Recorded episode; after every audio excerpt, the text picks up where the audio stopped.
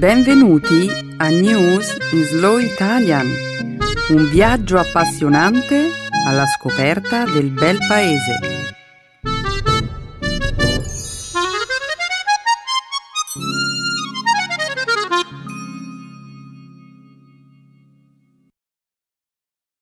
È giovedì 28 giugno 2018.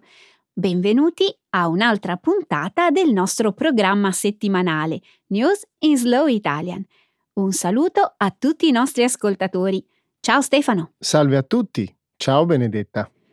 Nella prima parte del nostro programma parleremo di attualità.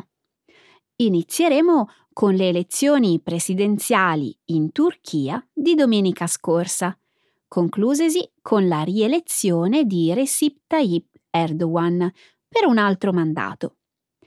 Continueremo poi con l'arrivo a Malta di una nave di soccorso, bloccata in mare per molti giorni, che trasportava migranti.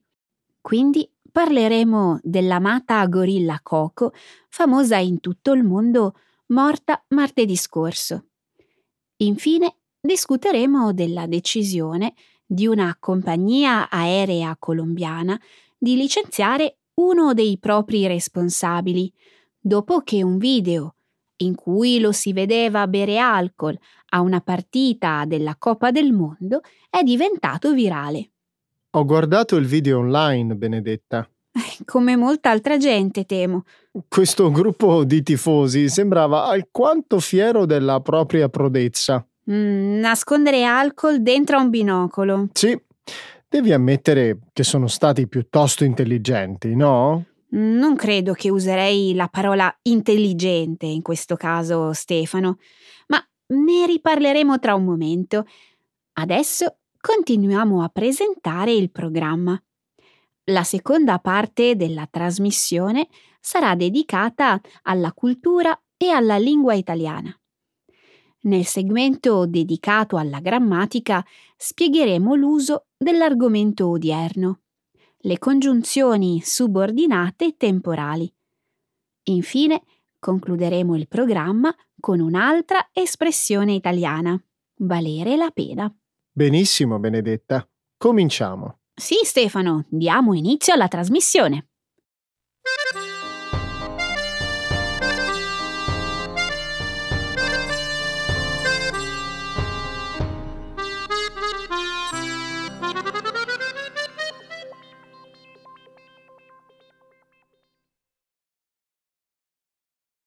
Erdogan viene rieletto in Turchia. Recep Tayyip Erdogan domenica ha vinto un nuovo mandato quinquennale nelle elezioni presidenziali turche, sconfiggendo il principale candidato dell'opposizione Muharrem Inse, con un margine del 53% contro il 31%. Erdogan ora assumerà nuovi ampi poteri concessi mediante il discutibile referendum dell'anno scorso. Il nuovo sistema elimina il ruolo del primo ministro e limita i poteri parlamentari, conferendo al presidente l'autorità di nominare direttamente ministri, giudici di alta istanza e vicepresidenti estende inoltre i termini del mandato, consentendo a Erdogan di presentarsi per un ulteriore mandato e potenzialmente restare in carica fino al 2028. Erdogan è già il leader turco con il maggior numero di anni di servizio, avendo superato il padre della patria, Mustafa Kemal Atatürk, in marzo. Durante le elezioni parlamentari, la coalizione al governo, guidata dal partito di Erdogan, Giustizia e Sviluppo, AKP, ha conquistato la maggioranza, vincendo circa il 53% dei voti e 343 seggi. Il partito all'opposizione, denominato Partito Repubblicano del Popolo, CHP, e i suoi alleati hanno conquistato circa 190 seggi. Il Partito Democratico dei Popoli, HDP, filo curdo, è stato riammesso in Parlamento con 67 seggi. È un risultato veramente preoccupante, non solo per la Turchia, ma per tutta l'Europa. La crescita del populismo di estrema destra e di leader forti sta trasformando le nostre istituzioni politiche. È preoccupante in quanto non possiamo più dire che si tratta di risultati anomali. Ormai non è più una sorpresa quando le elezioni vanno in questo modo. Sai qual è la giustificazione più comune? Giustificazione di cosa? Imprigionamenti di massa, controllo dei mezzi di informazione, e estromissione di giudici sfavorevoli al governo. Eh, che si tratta di un modo più efficiente di governare? Esatto. Oggi le persone sembrano meno impegnate nei confronti della democrazia rispetto al passato.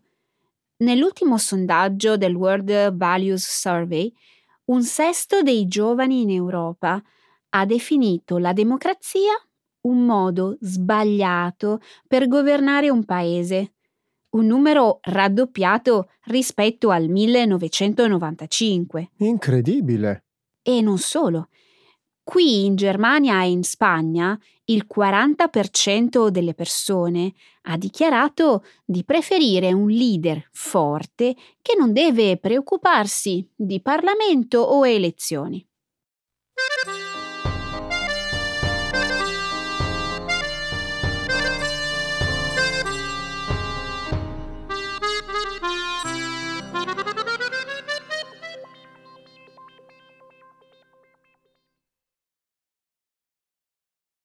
Una nave di soccorso di migranti approda a Malta dopo essere stata bloccata per cinque giorni. Una nave con a bordo 233 migranti africani è arrivata ieri a Malta, dopo essere stata bloccata nel Mediterraneo per quasi una settimana. Nell'ambito dell'accordo che ha consentito l'attracco della nave, Malta e altri sette paesi europei, Italia, Lussemburgo, Paesi Bassi, Portogallo, Irlanda, Belgio e Francia, hanno accettato di accogliere alcuni migranti. La nave, gestita dal gruppo umanitario tedesco Mission Lifeline, aveva raccolto i migranti vicino alla costa libica lo scorso giovedì. In un primo momento Malta aveva rifiutato di concedere l'autorizzazione di attraccare, come ha fatto anche l'Italia, che ha deciso di chiudere i porti nel Mediterraneo alle navi di soccorso gestite da enti di beneficenza. Con il peggiorare delle condizioni a bordo nei giorni scorsi, i paesi europei disputavano su chi dovesse accogliere i migranti. La settimana scorsa, delle navi con 630 migranti soccorsi nel Mediterraneo sono state respinte da Malta e dall'Italia, prima di ricevere il permesso di attraccare in Spagna alcuni paesi dell'Unione Europea accusano le organizzazioni di soccorso di agire illegalmente, rifiutandosi di consegnare i migranti alla Guardia Costiera libica. È straziante pensare cosa devono aver passato le persone a bordo della nave. Non avrebbero rischiato questo viaggio se non fossero alla disperata ricerca di una vita migliore. Sono d'accordo, Stefano. Purtroppo il problema è diventato così politicizzato che sembra difficilissimo trovare una qualche soluzione. Chi è al potere ha capito che cercare di trovare dei modi per accogliere i migranti fa perdere consensi, Pensa a quello che è successo in Italia. Ma le difficoltà politiche in Europa non fermeranno il flusso dei migranti. Ci deve pure essere un modo per trovare un compromesso. Oltretutto, oggi arrivano molte meno persone. Per ora gli arrivi quest'anno sono la metà rispetto allo stesso periodo dell'anno scorso. Il problema è che l'immigrazione è diventata un argomento tossico in quasi tutta Europa. Di conseguenza nessun politico vuole apparire tenero sull'immigrazione. D'accordo, quello è l'aspetto politico. Intanto però le navi che trasportano i migranti continuano a essere bloccate mentre i paesi europei insistono che le organizzazioni di soccorso consegnino i migranti alla Guardia Costiera libica senza nessuna garanzia per la loro sicurezza. Sfortunatamente, adesso come adesso, è difficile immaginare come potrebbe cambiare la situazione.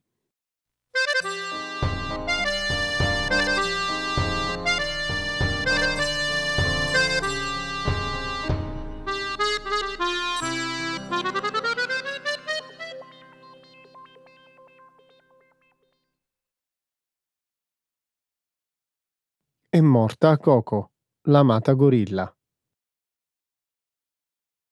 Coco, la gorilla famosa in tutto il mondo per avere imparato il linguaggio dei segni ed essere stata amica di numerosi personaggi famosi, è morta lo scorso martedì 19 giugno.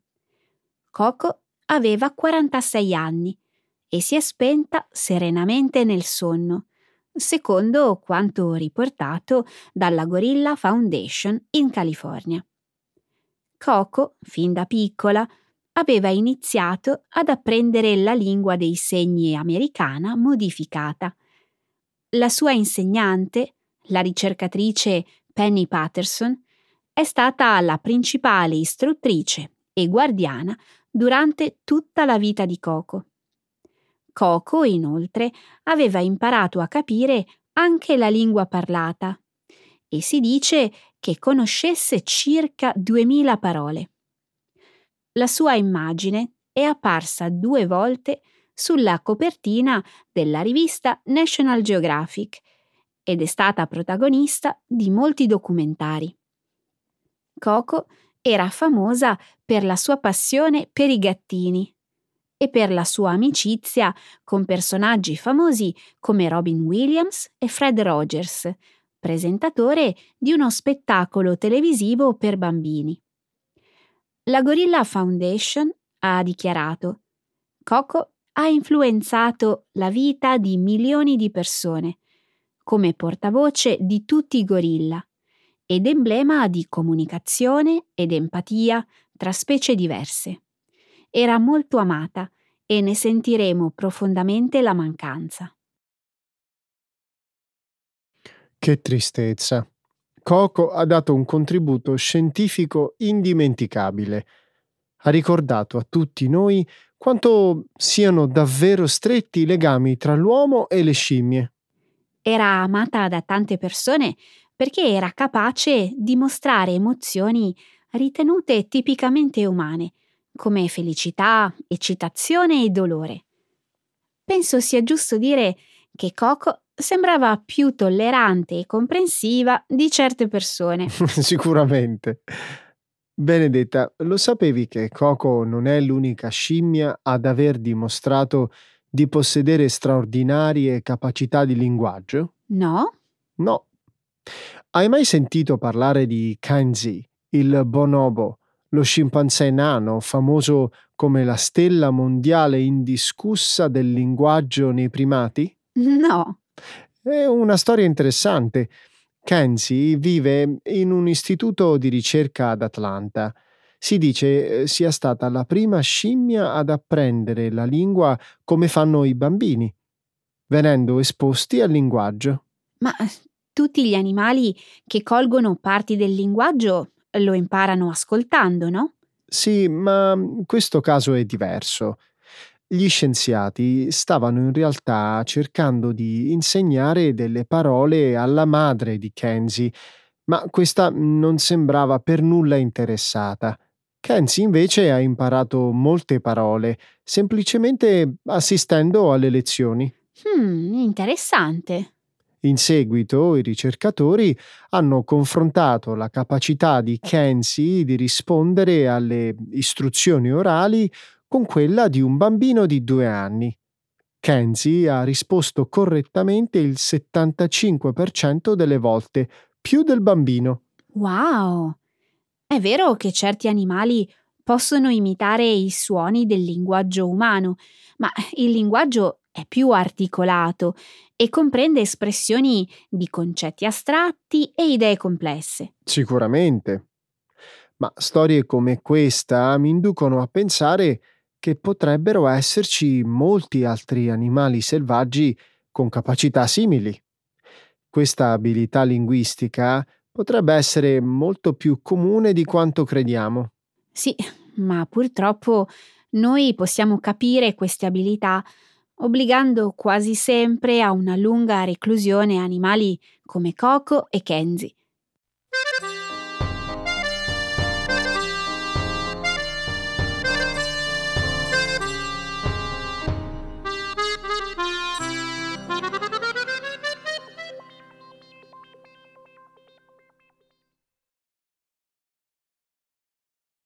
Un responsabile della compagnia aerea colombiana licenziato per aver bevuto alcol introdotto di nascosto allo stadio.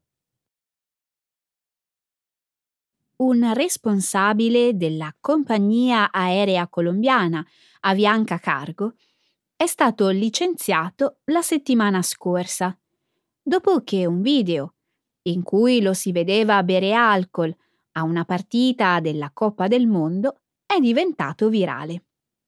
Nel video si vede Luis Felipe Gomez che accetta di bere da un binocolo, usato per introdurre di nascosto dell'alcol durante la partita tra Colombia e Giappone, il 19 giugno. Il video mostra Gomez e altri tifosi colombiani che bevono dal binocolo. La clip si è diffusa velocemente in modo virale mentre la parola binocolo è diventata un trend su Twitter. Alcuni giornalisti e altre persone hanno denunciato la bravata, definendola imbarazzante per la Colombia.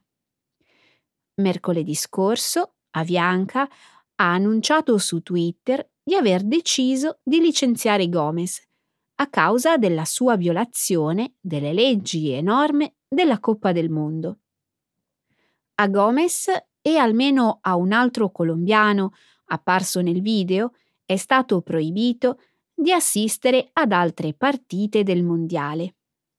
Gomez su Facebook ha dichiarato Sto cercando di capire come sia possibile che 15 secondi di un video deplorevole, estrapolato dal contesto e interpretato erroneamente, possano mettere fine all'onore di una persona e a un'intera vita dedicata a cercare di fare le cose per bene. Incredibile. Un attimo prima sei in cima al mondo e un attimo dopo... È un peccato, ma le regole vanno rispettate. Quei tifosi sapevano che portare alcol di nascosto allo stadio era vietato. Ma Benedetta, è stato del tutto innocuo. Sì, è stato innocuo, ma anche mancanza di buonsenso. E poi postarlo sui social media? Per farlo vedere al mondo intero? Ok, ok. Posso capire perché le persone apparse nel video non potranno assistere alle altre partite, ma venir licenziato... Eh, io non credo sia tanto sorprendente, Stefano. Il video è stato visto in tutto il mondo le persone hanno ritenuto che desse un'immagine negativa della Colombia. Forse la compagnia aerea non ha avuto scelta. Mm. Si basa tutto sulla percezione dell'opinione pubblica, vero? Intanto la vita di quel dipendente è rovinata. Non era nemmeno stato lui a portare l'alcol allo stadio. E non importa. Quel che conta è che lui era nel video ed è stato associato alla compagnia aerea. Potrebbe sembrare crudele, ma quando i video sono spostati sui social media. Allora questa è la morale della favola. Che cosa? Se infrangi le regole, non mettere un post sui social media. Mm, non so se sia quella la morale della favola, ma è vero. Questo è il mondo in cui viviamo oggi. Le persone dovrebbero capire che persino piccoli eventi all'apparenza innocui possono diventare di dominio pubblico molto velocemente.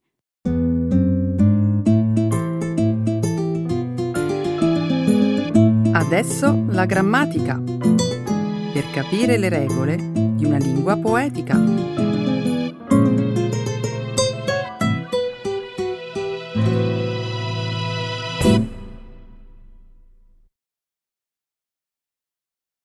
Time-based subordinate conjunctions. Hai notato che andare in vacanza al mare in Italia è diventato davvero costosissimo? Ogni volta che ripenso a quanto ho dovuto sborsare lo scorso fine settimana per il noleggio di due sedie a sdraio e un ombrellone su una spiaggia ligure, divento nero dalla rabbia. Mm, probabilmente sei andato in una località balneare rinomata e per questo molto costosa. Hai ragione. E in effetti la Liguria ha tratti di costa meravigliosi, ma purtroppo carissimi. Forse i più costosi del mondo. Ma dai, non esagerare. Quando fai certe affermazioni dovresti assicurarti della loro fondatezza prima. Non esagero, credimi. Una ricerca condotta nel 2018 dal sito olandese di viaggi Travelbird indica la spiaggia che si trova nel comune di Finale Ligure, in provincia di Savona, come la seconda più costosa del globo. Prima che tu continui, posso chiederti se è la stessa località balneare di cui ti sei lamentato poco fa?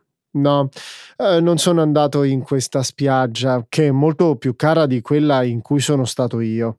Secondo Travelbird, chi trascorre una giornata nella spiaggia di Finale Ligure spende in media 77 euro. Wow, è una cifra piuttosto alta per trascorrere una giornata al mare. E posso chiederti cosa comprende questo calcolo? Beh, la cifra comprende l'ingresso alla spiaggia, il noleggio giornaliero di lettino e ombrellone e tutti gli acquisti che generalmente si fanno quando si passa una giornata al mare. Il pranzo, l'acqua, il gelato, quando ho letto che nell'elegante Costa Azzurra francese in genere si spende molto meno, sono rimasto stupito. Mm, non so che dire. Finché non avrò letto i dettagli di questa ricerca, mi è difficile fare valutazioni. Non appena trovo l'articolo che descrive questo studio, te lo mando, va bene? Non fraintendermi.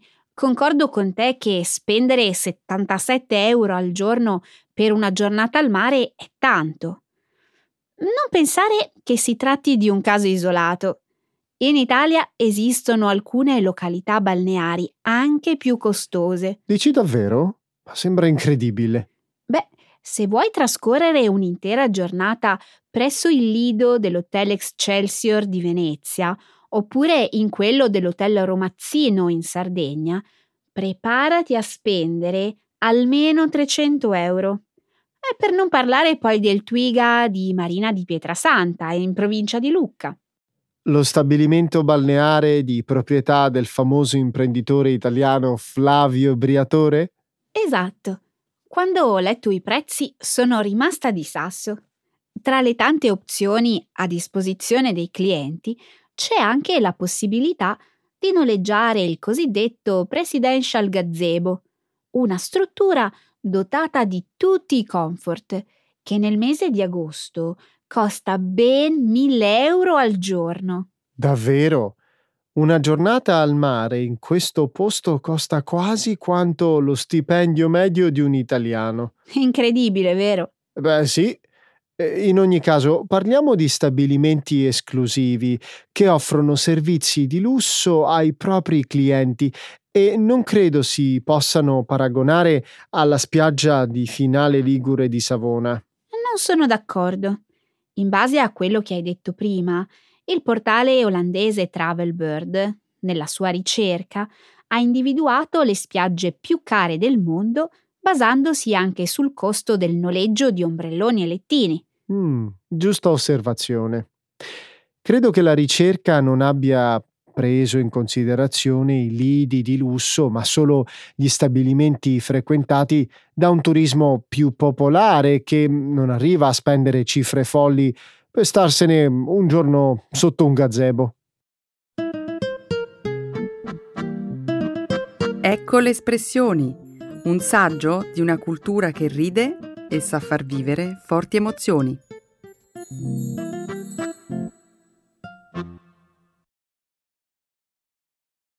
Valere la pena. To be worth it. Hai mai sentito parlare dei luoghi del cuore? Il censimento annuale istituito dal FAI, il Fondo Ambiente Italiano? Secondo me vale la pena parlarne. Non ho la più pallida idea di che cosa tu stia parlando, ma mi fido del tuo giudizio. È un'iniziativa rivolta a tutti i cittadini, italiani e stranieri, a cui viene chiesto di segnalare sulla pagina internet del FAI i loro luoghi del cuore, posti unici e eccezionali della penisola italiana, capaci di emozionare per la loro bellezza, storia o importanza culturale e storica. Il censimento, quindi, è un modo per conoscere quali sono i luoghi più amati del nostro paese. Dico bene? In parte. La raccolta di preferenze ha anche l'obiettivo di segnalare aree naturali, borghi, chiese, palazzi, giardini, vecchi casali, rifugi di montagna abbandonati o in stato di degrado, che secondo la gente vale la pena di recuperare e valorizzare. Adesso inizio a capire il senso dell'iniziativa. Votando i propri luoghi del cuore si contribuisce alla loro tutela e conservazione. Mi piacerebbe sapere chi finanzia le opere di recupero e conservazione di tutte queste aree. La Banca Intesa San Paolo, uno degli sponsor di questa iniziativa. Per curiosità, i fondi messi a disposizione da questa banca a quanto ammontano? Credo valga la pena saperlo. In genere Intesa San Paolo mette a disposizione dei vincitori fondi utili per iniziare i progetti di recupero, in base alla classifica del voto online. Quanto ricevono i primi tre classificati? Nell'edizione del 2017 il luogo più votato ha ricevuto 50.000 euro, 40.000 il secondo e 30.000 il terzo. Non male anche se immagino che questi fondi spesso non siano sufficienti a ristrutturare luoghi in rovina come castelli medievali, borghi. Hai ragione, ma è comunque un inizio. Varrebbe la pena fare qualche ricerca per capire cosa accade quando i soldi stanziati non sono sufficienti all'opera di recupero. Sono curioso. Hai mai partecipato a questa votazione? Certo. Nel 2017 ho votato per il castello di San Mezzano, in provincia di Firenze, arrivato primo in classifica. Lo conosci? Certo, è un luogo meraviglioso. E in effetti il castello è poco conosciuto e di certo ha bisogno di qualche intervento di ristrutturazione. Vero.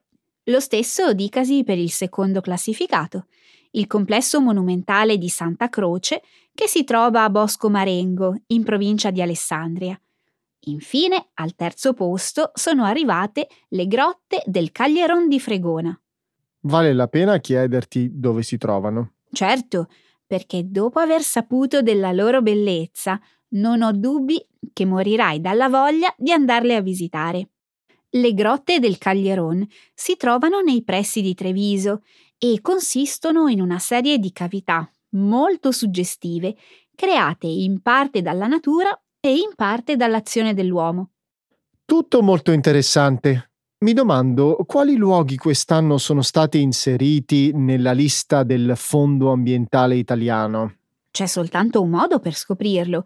Visita la pagina del FAI e vota anche tu il tuo luogo del cuore.